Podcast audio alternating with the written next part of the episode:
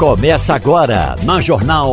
Opinião com qualidade e com gente que entende do assunto. Com Geraldo Freire, Romualdo de Souza, Wagner Gomes e jornalistas do Jornal do Comércio, deixando você bem informado.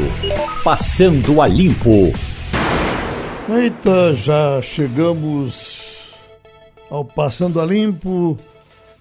Tem Romualdo, tem Wagner e tem Fernando Castilho.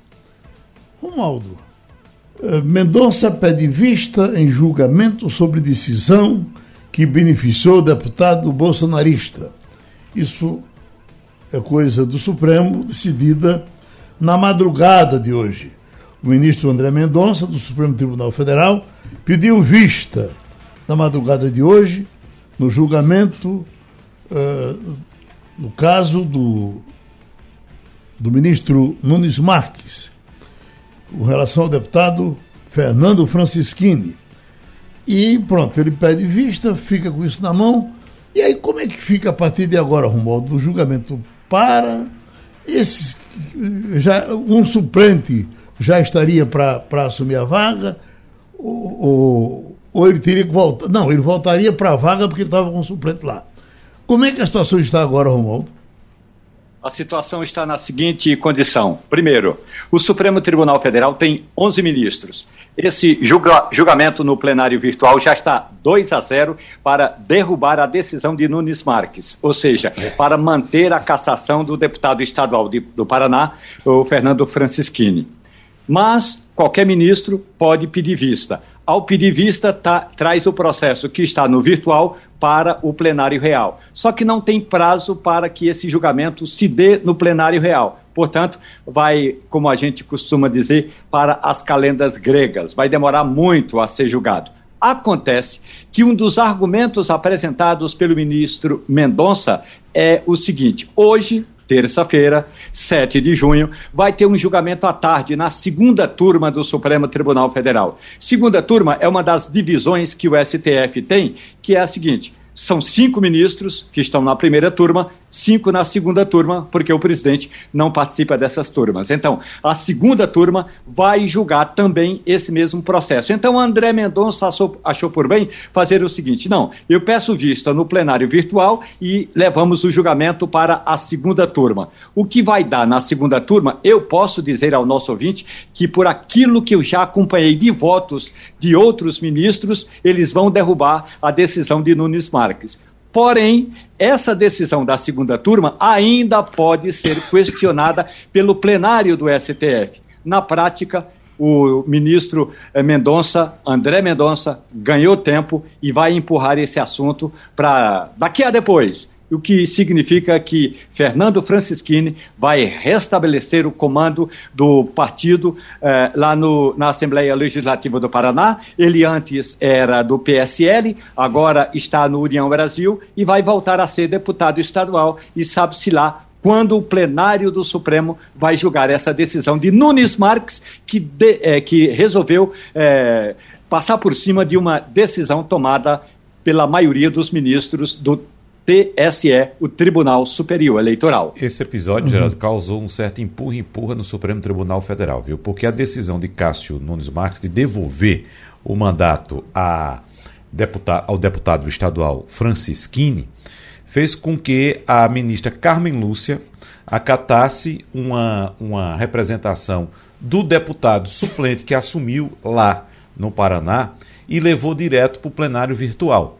O que diz a, a prática da corte internamente? Que esses casos, antes de serem levados para um plenário virtual ou para o plenário mesmo, pleno presencial, deveria ser discutido internamente. E Carmen Lúcia não fez isso. Então, foi que Cássio Nunes Marques fez ontem. Ele, que é presidente da segunda turma, convocou a segunda turma para também discutir o assunto. Ou seja, se a segunda turma tomar a decisão que é a prevista, já apontada por Romualdo, pode haver ainda uma segunda representação por parte do próprio deputado Francisquini para recorrer ao pleno. Ele vai ganhar tempo, mas a gente sabe muito bem como é que isso vai terminar. Né? São nove votos a dois. Aí, mas, você, o Geraldo. aí você vê, Castilho, como, como funciona é, é, o lugar onde estão as maiores autoridades do país que decidem pelas prisões, pelas é. solturas. Nesse vai e vem, né? nesse rame-rame, chega, a dar- chega a dar tristeza, né? Tomando aqui a palavra do ex-deputado é, Inocêncio Oliveira, eles estão usando o regimento. O que eu queria perguntar a Romualdo, talvez para esclarecer uma dúvida que certamente deve ser dos nossos leitores, é o seguinte: o- um deputado que se julgou prejudicado com essa decisão recorreu a- ao STF direto. A ministra Carmen Lúcia deu. Qual é a situação desse deputado é se o ministro Mendonça não devolver isso? Né? É, me parece que o Francisquini assume. Mas o deputado não podia pressionar também para que esse caso fosse julgado logo para definir isso, Romualdo? Poder pode. O deputado Pedro Paulo Bazana, que é do PSD, ele entrou no Supremo Tribunal Federal justamente para dizer o seguinte: ô minha gente, decidam aí. Porque se o, se o TSE disse que Francisquini deve ser caçado por ter divulgado notícias falsas, eu que estou na fila como primeiro suplente ou como suplente de Francisquini, devo assumir o mandato. E foi isso que a corte lá no Paraná, que é a, o- a Assembleia Legislativa no Paraná fez. Começou, a, eh, convocou Pedro Paulo Bazana para assumir o mandato de deputado estadual. Só que nesse caso aí, quando o ministro Nunes Marques caça a decisão do TSE, aí o que ocorre? Francisquini volta a ser deputado estadual. Lembrando, quem é o deputado Francisquini? Ele foi no passado, ele é delegado da Polícia Federal, aposentado.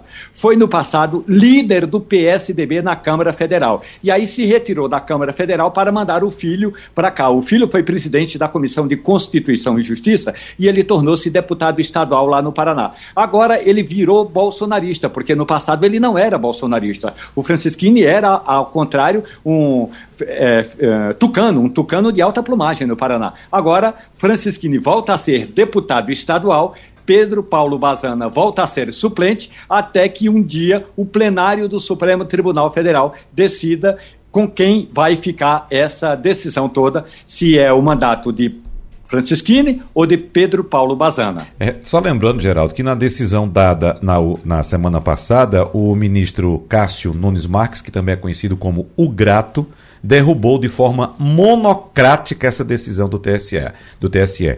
Ou seja, foi uma liminar e por isso que o deputado Pedro Paulo Bazana, embora tenha todas as chances de retomar o mandato, vai ter que aguardar um pouco até esse embrólio ser desarmado. Agora, se você acha que isso é muito, vamos para o Tribunal de Contas da União. Ministros do TCU ganham mais com diárias de viagens do que com salários? É verdade. Veja bem, lembrando que o TCU, assim como o TCE, teoricamente é um órgão de assessoramento do Poder Legislativo.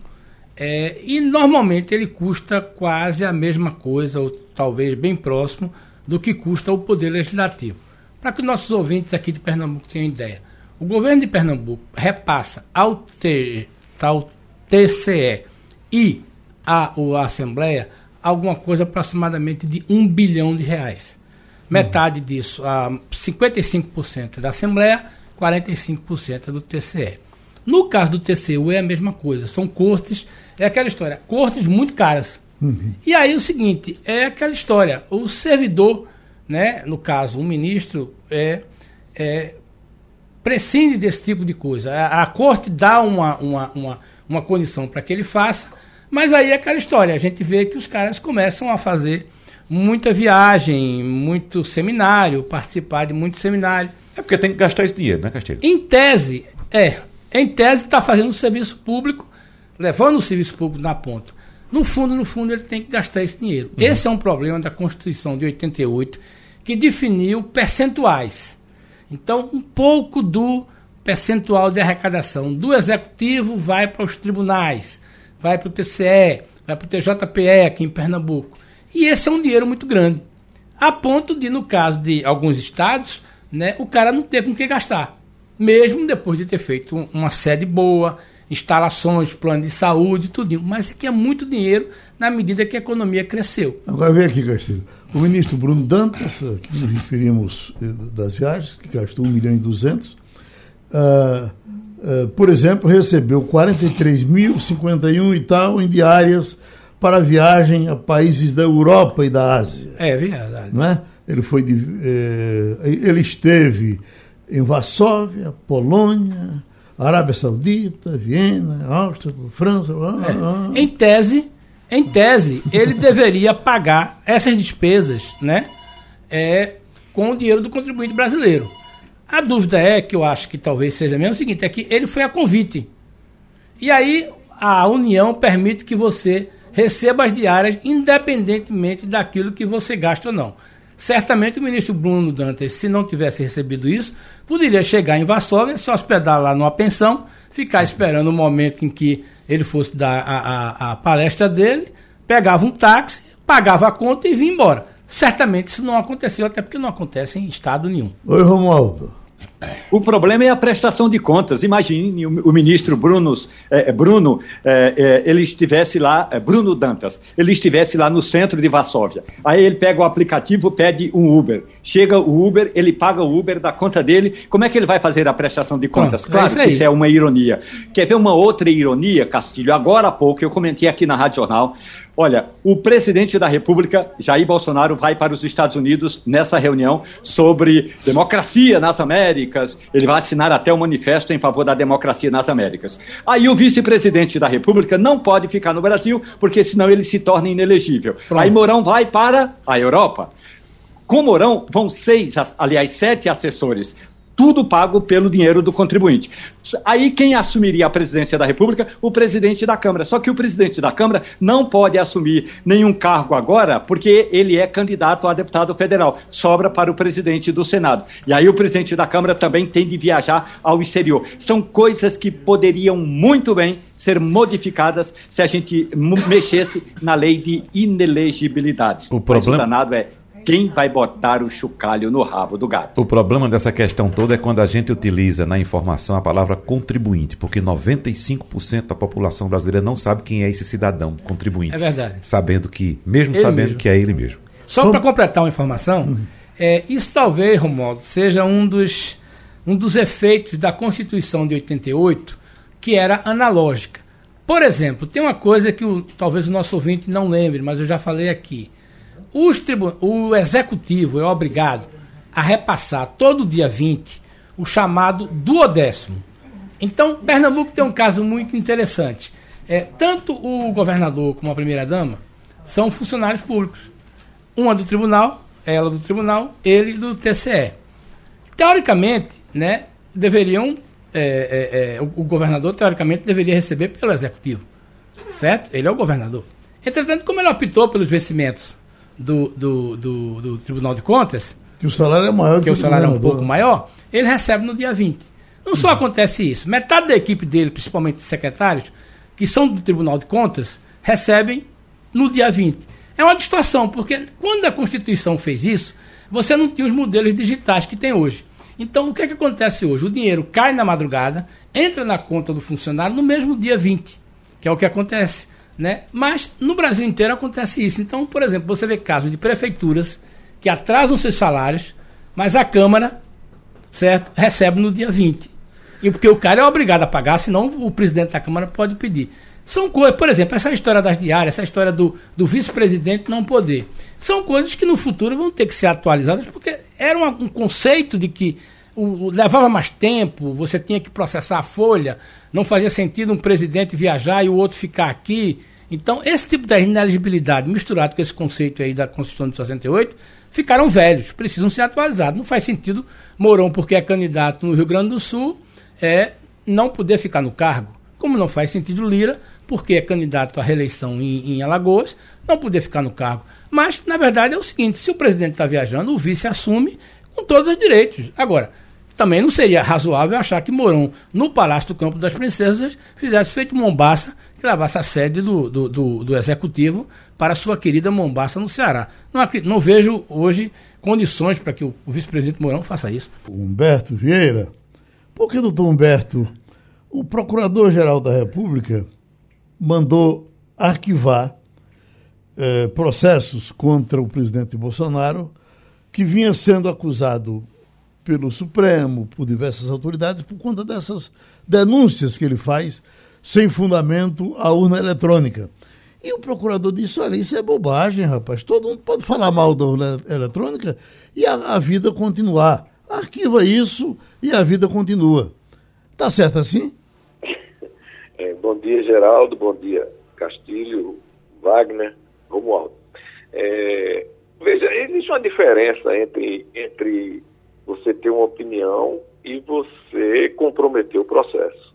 Tá certo? Eu posso achar e explanar isso de que eu preferia que tivesse voto impresso ou que não tivesse o que não tivesse voto impresso, seja qual fosse a minha opinião com relação a esse ponto. Agora, eu não posso é, dizer que se não houver o que eu acho que deva ser, vai ser fraudado. Né? Até porque no, no, no, Brasil, os registros de fraude que a gente tem, se deu muito mais na época do, do voto escrito. Quando a gente é, as pessoas mais antigas se lembrar, existia até os nomes, mapismo, é quando você à noite alterava o mapa e quem não estava eleito aparecia eleito no dia seguinte, porque era preenchido à mão os mapas da, da votação, da apuração, o famoso voto formiguinha, em que a primeira pessoa não, não votava, trazia, entrava na fila, não botava na urna e voltava com o voto, e o voto era preenchido pelo cabo eleitoral, e aí ia passando de um para outro, de um para outro, até, até, até a famosa história do, do coronel em que a pessoa depois perguntou ao coronel, em que eu votei? Aí o coronel teria dito assim, mas meu filho, você não sabe que o voto é secreto, por que, é que você quer saber? Uhum. É, então, você, essa questão do, do, da eleição com a, com a atual urna, ela acabou com isso. Essa é a verdade. E a urna, ela é auditável. Agora, o fato dele ele dizer, não, olha, eu acho que tem que ser impresso, ou não, não tem, realmente é uma opinião. Agora, ele dizer, se não tiver impresso, foi fraude, é, não tiver, eu, eu, é impossível não ganhar. Né? Então, essa, essa, essas colocações, ou mesmo quando ele põe em dúvida tá certo? a honorabilidade do presidente, do ex-presidente do TSE, do atual presidente do TSE e do futuro presidente do TSE, ele na realidade está comprometendo o processo eleitoral e eu acho que extrapola o campo da opinião. Oi, Wagner.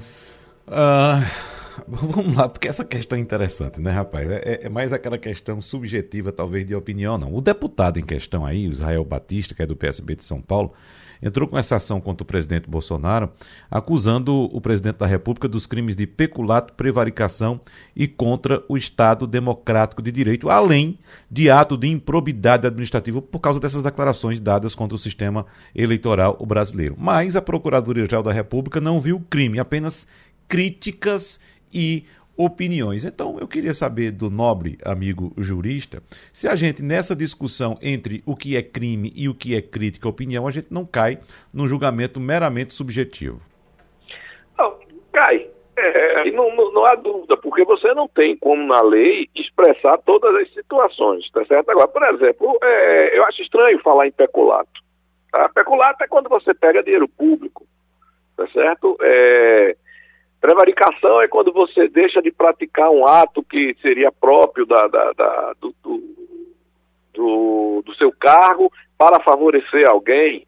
Então, é, é, há, o, é exagero também nessa denúncia que você está dizendo. Na realidade, o que está se discutindo é se ele, ao comprometer a estabilidade do, do, dos poderes, dizer, o Brasil tem, é, como qualquer, qualquer democracia hoje, tem o modelo clássico, três poderes, o executivo, o legislativo e o judiciário, que deve, que deve atuar contra, com pesos e contrapesos, cada um fiscalizando o outro. E esta é a função. Tá certo? Então, quando ele compromete essa estabilidade, aí ele compromete pro, o, próprio funcionamento da República. É, aí vai se verificar se aquela declaração dele realmente compromete, e aí vai para a decisão. Essa é uma força que a Constituição deu ao, ao, ao, ao Procurador-Geral. Tá? Hum? O Procurador-Geral, como titular da ação, ele tem esse primeiro momento. o, o judiciário ele só funciona, tá certo? Quando tá? o, o, o, o, judiciário é um poder é, passivo. Ele funciona quando Estado. Se alguém leva ao judiciário, é, é, ele, ele, vai se pronunciar. No caso do, do, do procurador-geral, não ele é um poder ativo. Ele é quem leva para o judiciário. Então, se ele tem, se ele decide, se a Procuradoria-Geral da República decide que não há o crime, ele não vai ao judiciário e não há quem tenha poder para isso. Qual seria a solução? Humberto não tem solução nenhuma? Não, tem. É o caso do impeachment, seria o caso de prevaricação, que aí vamos imaginar que tivesse plenamente caracterizado o crime, e aí alguém poderia pedir o impeachment do procurador-geral, tá? Todo porque ele teria prevaricado da função cometido um, um, um, um, crime a ser apurado, seria apurado pelo Poder Legislativo. Ô Romualdo, vamos fechar com você aí, que está no meio do rame-rame? Humberto Vieira de Mello, muito bom dia para você. É bom lembrar bom dia, é, que a declaração dada pelo presidente da República não é apenas um mero questionamento da urna eletrônica. Foi numa live, numa transmissão ao vivo, quando o presidente da República disse o seguinte: ó. Oh, Lá no TSE, no Tribunal Superior Eleitoral, tem uma sala secreta para fazer a apuração. E eu gostaria, dizendo o presidente da República, que houvesse uma ligação entre a, a, totalização dos votos que vão para o TSE e que passasse pela, pelo Ministério da Defesa, para que as Forças Armadas também investigassem e também fizessem uma apuração paralela. É mais do que uma opinião. É que a doutora Lindora Araújo, a subprocuradora-geral da República, ela não levou em conta isso, porque o presidente da República não disse a urna eletrônica não, não serve. Não, ele disse tem uma sala secreta onde a totalização dos votos é feita por pouca gente e a gente quer acompanhar essa totalização na sala secreta, foi o que disse o presidente. Ô, ô, Romualdo, mas essa, essa declaração dele, essa live, ela já está naquele processo dos fake news. Essa, essa, essa, é, é, esse pronunciamento que a Lindora deu agora, daquela procuradora, subprocuradora-geral, deu agora, é nessa denúncia que, que Wagner trouxe aí, uma denúncia de um deputado de São Paulo que fez diretamente ao, ao, ao, à Procuradoria. A, a, a, a live, essa famosa live que você descreveu aí com precisão, essa live ela já está no, no, no processo fake news a pedido do próprio TSE. O TSE encaminhou ao Supremo Tribunal e pediu que fosse incluído na live do, do como é, na, na, na, na fake news. É, é, nesse processo, inclusive, que a semana passada, porque também nessa live é, ele teria revelado um processo que estaria sob segredo de justiça ou não, que o, o, o ministro Alexandre Moraes estendeu um prazo para, para a Polícia Federal apurar se houve realmente violação de segredo processual ou não. Então essa live ela está sendo apurada no outro, no, no, no outro momento. Esse, esse, essa manifestação da Lindora foi nessa denúncia do deputado de São Paulo. Pronto, a gente agradece a participação do advogado eh, Humberto Vieira, ele é especialista em direito eleitoral, aqui no Passando a Limpo. Pedi uma palavrinha curtinha aqui do doutor Cláudio Lacerda, nem vamos tomar muito seu tempo hoje, doutor Cláudio, porque é uma coisa pontual.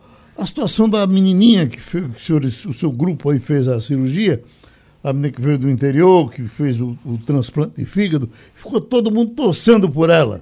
A, a, a, pergunta é, ela recebeu alta, como é que ela está? É, a torcida foi importante, geral, muito obrigado a todos. Está é, tá bem, ela está muito bem, graças a Deus. Ela teve uma rejeição, eu tinha até falado na última vez com vocês, que rejeição não era uma coisa frequente em transplante de fígado, muito mais frequente em outros órgãos mas no caso ela era uma pessoa, uma menina previamente rígida. Ela não tinha uma doença crônica cometida de uma hepatite aguda, fulminante. Então, quando ela recebe um fígado novo, esse perfil de paciente rejeita muito mais do que um paciente transplantado por uma cirrose, que é cronicamente doente, com seu sistema imunológico comprometido. Uhum. Ela teve uma, uma, rejeição severa, mas foi tratada, responder, respondeu bem ela está tá pertinho de, de, de, ter alta. Nós estamos ajustando as, as, medicações e ela fica aqui na nossa casa de, de apoio, né, que nós chamamos Casa de Acolhimento da, da nossa PAF, Associação Pernambucana de Apoio aos Doentes de Fígado. E daqui a algumas semanas a gente espera poder é, liberar ela para voltar lá para sua para o sertão lá onde ela onde ela mora. Doutor Claudinho, está tá confirmado que foi mesmo essa hepatite misteriosa que estourou, eh, me parece que na Inglaterra, e depois eh, eh, começou a circular por aí, porque a, as informações no Brasil ainda são de que nós não tivemos nenhum caso aqui. O caso dela eh, foi confirmado? É, então, a gente está com o fígado dela congelado, o fígado que saiu, tá, já foi examinado. O diagnóstico anatomopatológico é consistente com o diagnóstico de uma hepatite fulminante. Você tem uma necrose, a destruição do fígado. Tá? Isso não caracteriza a origem, a causa dessa, dessa, dessa falência hepática.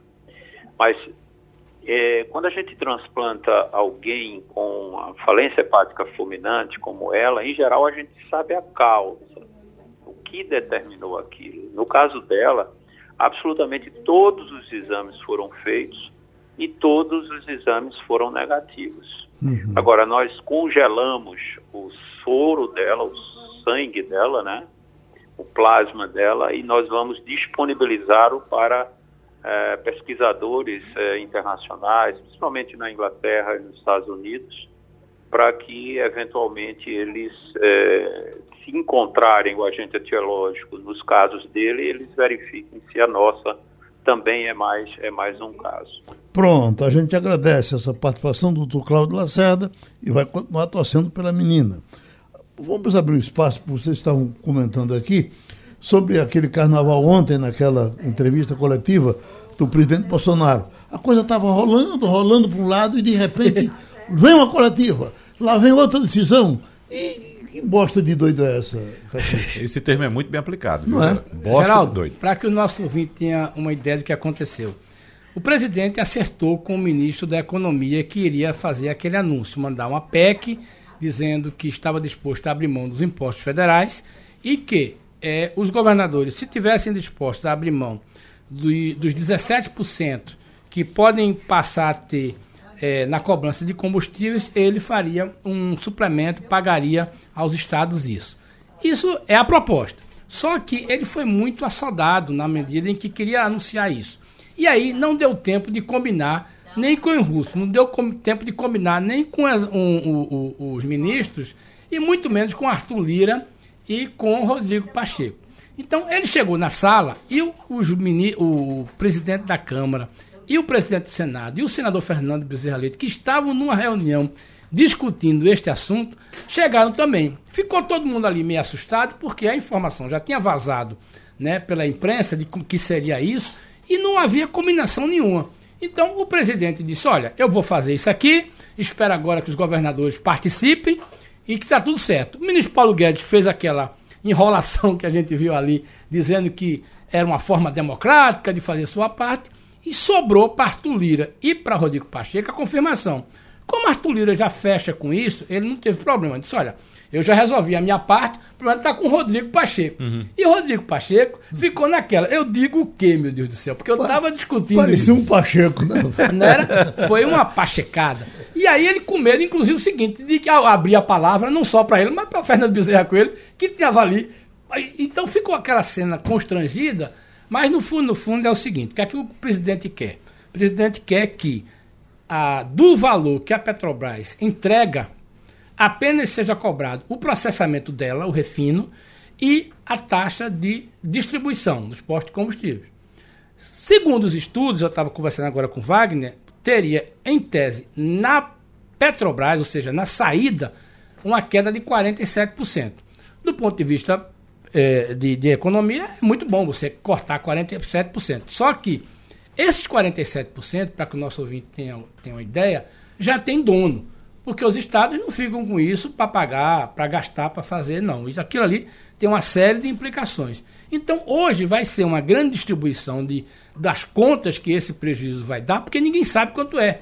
Nem o Paulo Guedes sabe 25 e 50 bilhões. Veja que coisa. De 25 a 50. O cara chega numa entrevista coletiva. Bilhões? De bilhões. bilhões. Nós estamos falando de 25 a 50 bilhões. Né, é aquela história, né? Então fica nesse tipo de coisa. É muito constrangedor? É. Agora, em cima dos governadores tem uma pressão terrível, porque o presidente joga com isso. De que, se os governadores aceitarem, vão perder muito dinheiro. E aqui vale uma informação. Vai perder não só o atual, como pode perder os que forem eleitos em 2 de outubro e no mês de outubro. Uhum. Essa é uma bomba que está grande. E só para finalizar, uhum. vão perder os atuais, vão perder os antigos e vai perder a sociedade porque a gente vai gastar um dinheiro né, que a gente não tem e que o presidente está disposto, inclusive, a gastar o dinheiro da privatização, da capitalização da Eletrobras. Veja que coisa. Agora, é um projeto que não foca em quem está precisando, Geraldo. Uhum. Então, assim como vai receber, dona Zefinha, que vai receber talvez um gás menor, a dona de casa da classe A vai pagar o gás menor. O óleo diesel que move o caminhão vai servir para pagar a, o carro óleo diesel da classe, porque vai ser uma coisa dada para todo mundo.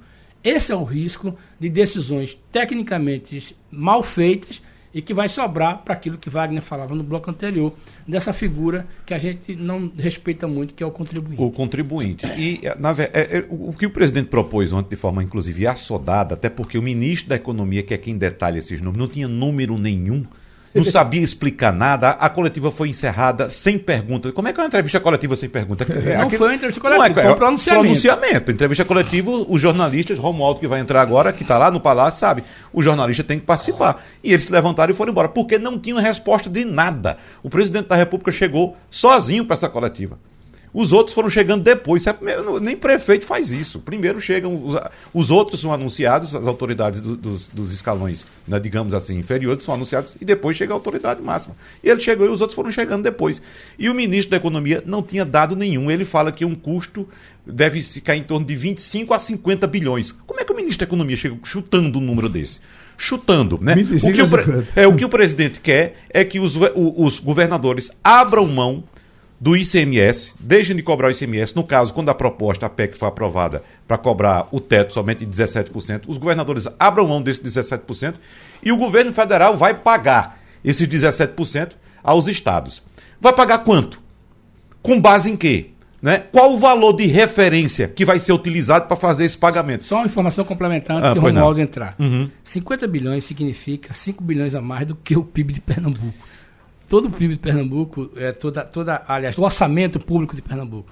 O orçamento de Pernambuco é 44, 45 bilhões. Geraldo. No ano. Esse, então... esse valor de 50 bilhões, veja só, a Eletrobras, que está para ser privatizada, na melhor das hipóteses, pode levantar 35 bilhões. Na melhor das hipóteses. 35 bilhões. Ou seja, o que o governo está dizendo é o seguinte: vamos deixar de cobrar o ICMS durante esses seis últimos meses do ano e nós vamos pagar de 25 a 50 bilhões para os estados. Ou seja, está dizendo, eu vou jogar uma Eletrobras para bancar seis meses de gasolina, certo? Agora, bancar seis meses de gasolina e diesel para quem? Veja só, hoje os motoristas de caminhão, os, os autônomos, não são maioria, são minoria. A maioria pertence a grandes empresas, grandes corporações. Eles representam Mas, 7%. Exatamente. Quem anda em carro hoje é quem tem dinheiro, ou seja, classe média, classe média para cima, né?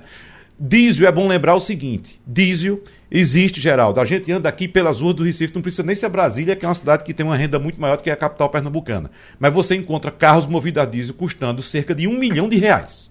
Então, quem paga diesel de um carro de um milhão de reais não está preocupado se o preço do, do litro está 7, 8, 10, 15, 20, não. Não está nem aí. Então, é uma medida Robin Hood ao contrário. Ou seja, vai tirar dinheiro de pobres para bancar uma classe mais rica, em benefício ou para tentar salvar a reeleição do presidente da República. Fecha aí, Romualdo. E para quem diz que não vai beneficiar a ninguém, vai o presidente Jair Bolsonaro vai botar a informação de que ele baixou o preço dos combustíveis porque ele reduziu os tributos sobre a gasolina, sobre o óleo diesel e sobre o gás de cozinha. Os governadores é que não quiseram acertar essa empreitada. A entrevista de ontem, que não foi uma entrevista, foi uma declaração do presidente. E por que não foi uma entrevista? Porque o Palácio do Planalto, nem o presidente, nem o ministro da Economia estavam preparados para responder nenhuma pergunta. Então não houve pergunta. Eles chegaram 45 minutos atrasados, o presidente entrou, sentou-se, não sabia quem ia sentar-se ao lado dele e anunciou aquilo que ele tinha anotado no papel e que na prática é o seguinte: o governo estadual vai aceitar essa empreitada quando e como o governo governo federal vai repassar essa diferença. Não se disse. E mais ainda, Geraldo, como bem destacou Wagner Gomes, essa presepada vale apenas até 31 de dezembro deste ano. Em 1 de janeiro do ano que entra, seja quem for o presidente da República, vai pegar um outro pepino da mesma forma inquietante, porque teremos entre 25 e 50 bilhões de reais para é, para cobrir esse cheque que está sem fundo hoje. Aí vamos supor o seguinte: vira 1 de janeiro, o preço da gasolina vai dobrar. Porque. A, a, a, a, Sim, tem esse detalhe. Né? Vamos estimar que a redução seja pela metade. Vai tirar os impostos, zerar imposto federal, ICMS, vai zerar pela metade do preço da gasolina do óleo diesel, certo? Beleza, pagamos R$ reais agora vamos pagar R$ 3,50, certo? Aí vamos para 1 de janeiro, teremos reajustes acumulados ou não e em 1 de janeiro, o preço da gasolina dobra. Agora, Geraldo, essa atitude do governo de maneira assodada dizer, não, vamos pegar recursos que vão entrar, o ministro disse isso, Paulo Guedes, que vão entrar, que vão entrar, o recurso que vai entrar previsto é da, da, da Eletrobras. Isso é como, Geraldo, você, por exemplo, está apertado com suas contas em casa, aí você mora em sua residência principal e tem outra casinha. Aí você fala o seguinte, eu vou vender aquela casinha para pagar a gasolina do meu carro. É o que o governo está fazendo. Está se desfazendo de um ativo para pagar conta de custeio. Nós estamos com o professor de endocrinologia, Francisco Bandeira. E, doutor Francisco, essa manchete aqui diz: olha, remédio para diabetes reduz 21% do peso e é saudado como um divisor de águas na luta contra a obesidade. É otimismo demais nessa manchete ou realmente estamos recebendo aí um remédio diferente dos outros? É, bom dia, Geraldo. Bom dia. É, eu acho que a manchete está corretíssima. Uhum. A medicina evoluiu para um tratamento clínico para a obesidade que é igual à cirurgia bariátrica. É, Até hoje nós tínhamos a cirurgia bariátrica como o tratamento que daria mais perda de peso. Você sabe que hoje não se trata mais a obesidade por estética, isso acabou a obesidade leva riscos à saúde. Hoje, 40% das mortes por câncer são associadas à obesidade, fora as complicações corriqueiras, diabetes, apneia de sono, esteatose hepática, podendo levar a cirrose ou câncer de fígado, infarto, AVC, etc. Então, o tratamento é urgente de ter medicações significativas, porque você sabe que a fila para cirurgia bariátrica é grande no mundo todo e no Brasil, que é o terceiro país do mundo em número de cirurgia bariátrica, isso não é diferente. Então, esta medicação é um divisor de água, porque a perda de peso é extremamente robusta, se assemelha, mais de 60% dos pacientes perdem mais de 20% do peso, que é aquela perda que se atribuía quase que exclusivamente à cirurgia bariátrica, e com um perfil de efeito adverso muito pequeno. Uhum. Então, é, é, é, isso que eu ia lhe perguntar. Aquela preocupação enorme que o senhor sempre tem com relação a efeitos colaterais, com relação a esse remédio, ela diminui. É, essa, os efeitos colaterais são muito parecidos com o que nós já tínhamos, porque na verdade, esse medicamento é uma união de dois hormônios. É uma molécula que une dois hormônios. Um que já existia, que é o GLP-1, que já existe para tratamento da obesidade.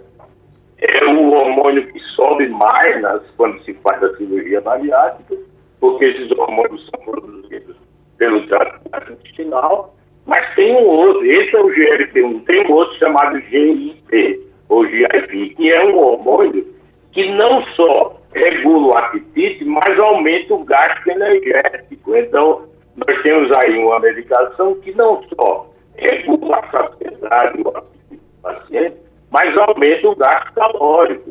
Então, pela primeira vez, nós temos uma medicação de uso clínico que realmente, como o, se diz na linguagem mais leiga, queima gordura, porque esse, esse hormônio GIP ele aumenta a lipólise, ele aumenta a degradação de gordura dos estômagos.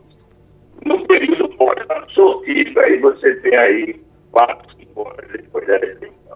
Pronto, a gente agradece ao doutor Francisco Bandeira, que coisa boa, que vem uma coisa revolucionária, repetindo fra a frase dele, um remédio que é, é, supera a, a, a, bariátrica, que era a, a opção final de quase todo mundo. A gente vai em frente porque nós já estamos com o Fabíola Góes, que vem dos Estados Unidos. Enquanto, enquanto a gente ajusta aqui o microfone para falar com o Fabíola, deixa eu dizer uma coisa a vocês. Eu estive, eh, nesse começo de semana, conversando com um, um, uma pessoa que gosta de história e que conhece muito história de ex-governadores. E conversando comigo, falava sobre um, um, um contava outro, contava outro. Um ex-governador, que eu, eu, eu, vou poupar aqui de dizer o nome, que era muito namorador, né? mas foi para uma cidade do interior. Chegou lá, procurou o prefeito, ficou na casa do prefeito, disse, prefeito, você sabe que eu gosto de namorar, mas eu, eu tenho que tratar isso com muito cuidado, porque se, se, se souber, é um escândalo na minha vida. E aí eu não poderia ir para qualquer mulher, eu teria que encontrar, de preferência, uma mulher casada que tivesse é, é, a necessidade de guardar como eu tenho a necessidade. O que é que o senhor me diz? Ele disse, olha, falam muito mal da minha. falam, falam muito mal da minha, se você quiser. Vixe, ela está às ordens. Mas vamos em frente. Já chegou? Fabiola. Fabiola? Uhum. Fabiola vai? Aqui. Está aqui? Pronto, Wagner. Fabiola vai. Fabiola, estava acompanhando ontem a repercussão aqui no Brasil, desenrolar dos fatos a respeito do desaparecimento na Amazônia do jornalista britânico Don Phillips e também do indigenista Bruno Pereira. E eu queria saber, Fabiola, porque eu estava pensando ontem, se de fato ocorrer o que muitos uh, entrevistados disseram ontem, que estava esperando pelo pior, já que eles vinham sofrendo muitas ameaças. Eu fiquei imaginando, isso vai dar uma confusão muito grande para o governo brasileiro. E como é que está a repercussão aí nos Estados Unidos, hein, Fabiola?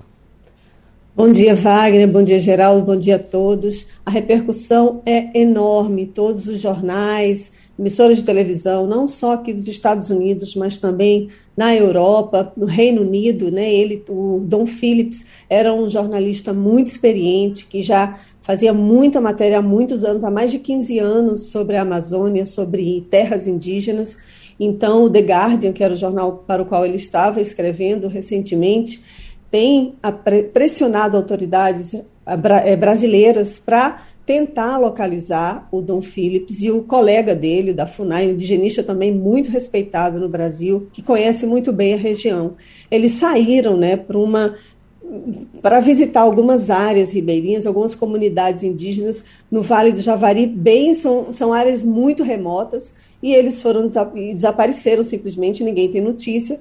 O Bruno já havia recebido ameaças de morte e o Dom Phillips estava acompanhando, então a família dele está fazendo apelo às autoridades brasileiras, a irmã do Dom Phillips ontem soltou um vídeo, né, gravou um vídeo falando da importância dele para a família, para a causa também, para o jornalismo, e realmente é lamentável que isso tenha acontecido mais uma vez no Brasil. A gente lembra da Dorothy Stang, que foi assassinada, né, combatendo essa mesma causa há 17 anos, então qualquer notícia que tenha repercussão sobre a Amazônia e desaparecimento de pessoas na Amazônia realmente ganha uma repercussão muito internacional, muito internacional pela importância que o tema tem para o mundo inteiro, principalmente no momento em que o governo brasileiro está sendo acusado né, de, de descumprimento de algumas regras internacionais, inclusive, e de apoiar é, garimpeiros na região, pescadores. Então, está sendo um momento bem delicado agora que o governo brasileiro vai ter que responder e vai ter que explicar muito bem se não encontrarem esses dois, essas duas pessoas na Amazônia. Fernando Castilho. Fabiola, é, o noticiário agora da manhã fala da, da Cúpula das Américas, né? Também destaque ao que o presidente do México não vai, ficou falando mal, mas para nós brasileiros a pergunta é: o que é que o presidente Bolsonaro vai fazer nessa cúpula? É, se é verdade que ele deve assinar um acordo falando da questão democrática, mas a questão é o que é que isto repercute mesmo é, nos Estados Unidos, nas nossas relações, ou se isso, na verdade, pode acabar sendo uma coisa boa para o Biden, que vai é, conquistar um, um, personagem importante na cúpula, que estava ameaçada de ser um fracasso, e se isso é bom para Bolsonaro, porque tem uma foto para mostrar dizendo que se conversou com Biden e que está tudo muito bem, que eles agora têm uma amizade de longo tempo. Castilho, essa cúpula está sendo vista assim muito boa para os dois lados. O Biden precisa do presidente brasileiro aqui, né, nessa, nesse momento em que a cúpula está esvaziada, o presidente do México não vai comparecer, o da Honduras, da Guatemala também não vai comparecer, da Bolívia, em protesto porque Cuba, Venezuela e Nicarágua não foram convidados para esse evento. O Biden está querendo mostrar presença, mostrar força aqui nas Américas, principalmente no momento em que a China tem ocupado todos os espaços em que os Estados Unidos, nos últimos quatro anos de era Trump, foi deixando de lado. Né? O Trump não participou do último evento que teve em 2018, então o Biden agora tenta recuperar. E, por outro lado, o Brasil também precisa, o governo Brasil, o Bolsonaro precisa dessa foto para mostrar na campanha de dizer que ele não está isolado politicamente. Esse, esse encontro entre os dois vai ter, além dessa cúpula das Américas, um encontro bilateral entre o Biden e o Bolsonaro, provavelmente na quinta-feira. Não está divulgada a agenda oficial ainda, mas provavelmente na quinta-feira. E o que, que a gente pode esperar desse encontro? Né? O Biden, obviamente, não deve pressionar o Bolsonaro em termos de meio ambiente e em termos de democracia, né, que são temas muito caros aqui para os Estados Unidos mas ele vai tentar tirar, extrair o máximo de um compromisso, uma carta em que ele vai fazer, vai pedir que o Bolsonaro assine com alguns compromissos nessas duas áreas. Então, é uma maneira de aproximação, sim, né, no momento em que as relações estão bem afastadas. Lembrando que o Biden está um ano e meio no poder e é a primeira vez que os dois presidentes vão aparecer, né, vão se encontrar juntos e vão poder conversar bilateralmente. Então, é uma cúpula que é importante. Agora, os outros temas são muito importantes também, um, um, problema de imigração muito sério que os Estados Unidos aqui enfrentam. O Biden deve anunciar também um pacote de 3 bilhões de dólares para ajudar os países, é, Guatemala, México, alguns países que, que mandam, né, vamos dizer assim, exportam seus imigrantes, né, que as pessoas têm saído fugindo de desastres naturais, de crime organizado, de fome, para vir aqui para os Estados Unidos. Mais de 7 mil pessoas tentam chegar aqui, é, entram por dia aqui nos Estados Unidos ilegalmente, cruzam fronteira dessa forma, então eles querem fazer com que as pessoas fiquem em seus países e evitar, né? É um problema de atacar a causa não só assim o resultado, porque obviamente que aqui os Estados Unidos eles estão segurando, né, que venham mais imigrantes para cá nessa política que não foi muito, não avançou muito em relação ao Trump, mas é um tema que vai ser bem discutido, está indo uma caravana de milhares de imigrantes nessa que estão na fronteira com o México, aí para a cúpula lá em Los Angeles, na cúpula das Américas, então vai ter uma pressão muito grande sobre esse tema. Mas também vão discutir sobre meio ambiente, mudanças climáticas, né? Vão discutir sobre comércio e entre outros temas. Romualdo de Souza.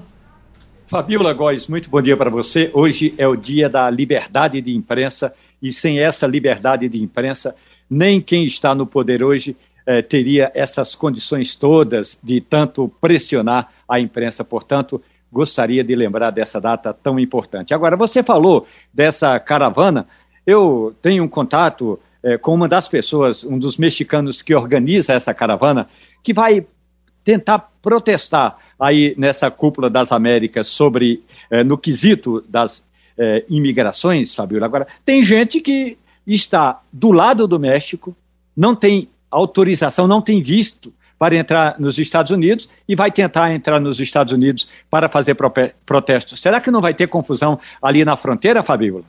Certamente a gente está esperando confusão, né? Porque isso não pode dar muito certo. Eles não vão permitir esse protesto, vão querer obviamente afastar, né, para não vai estar tá, vai tá a imprensa do mundo inteiro ali observando o que é que vai ser discutido, né? São são temas polêmicos também, como imigração.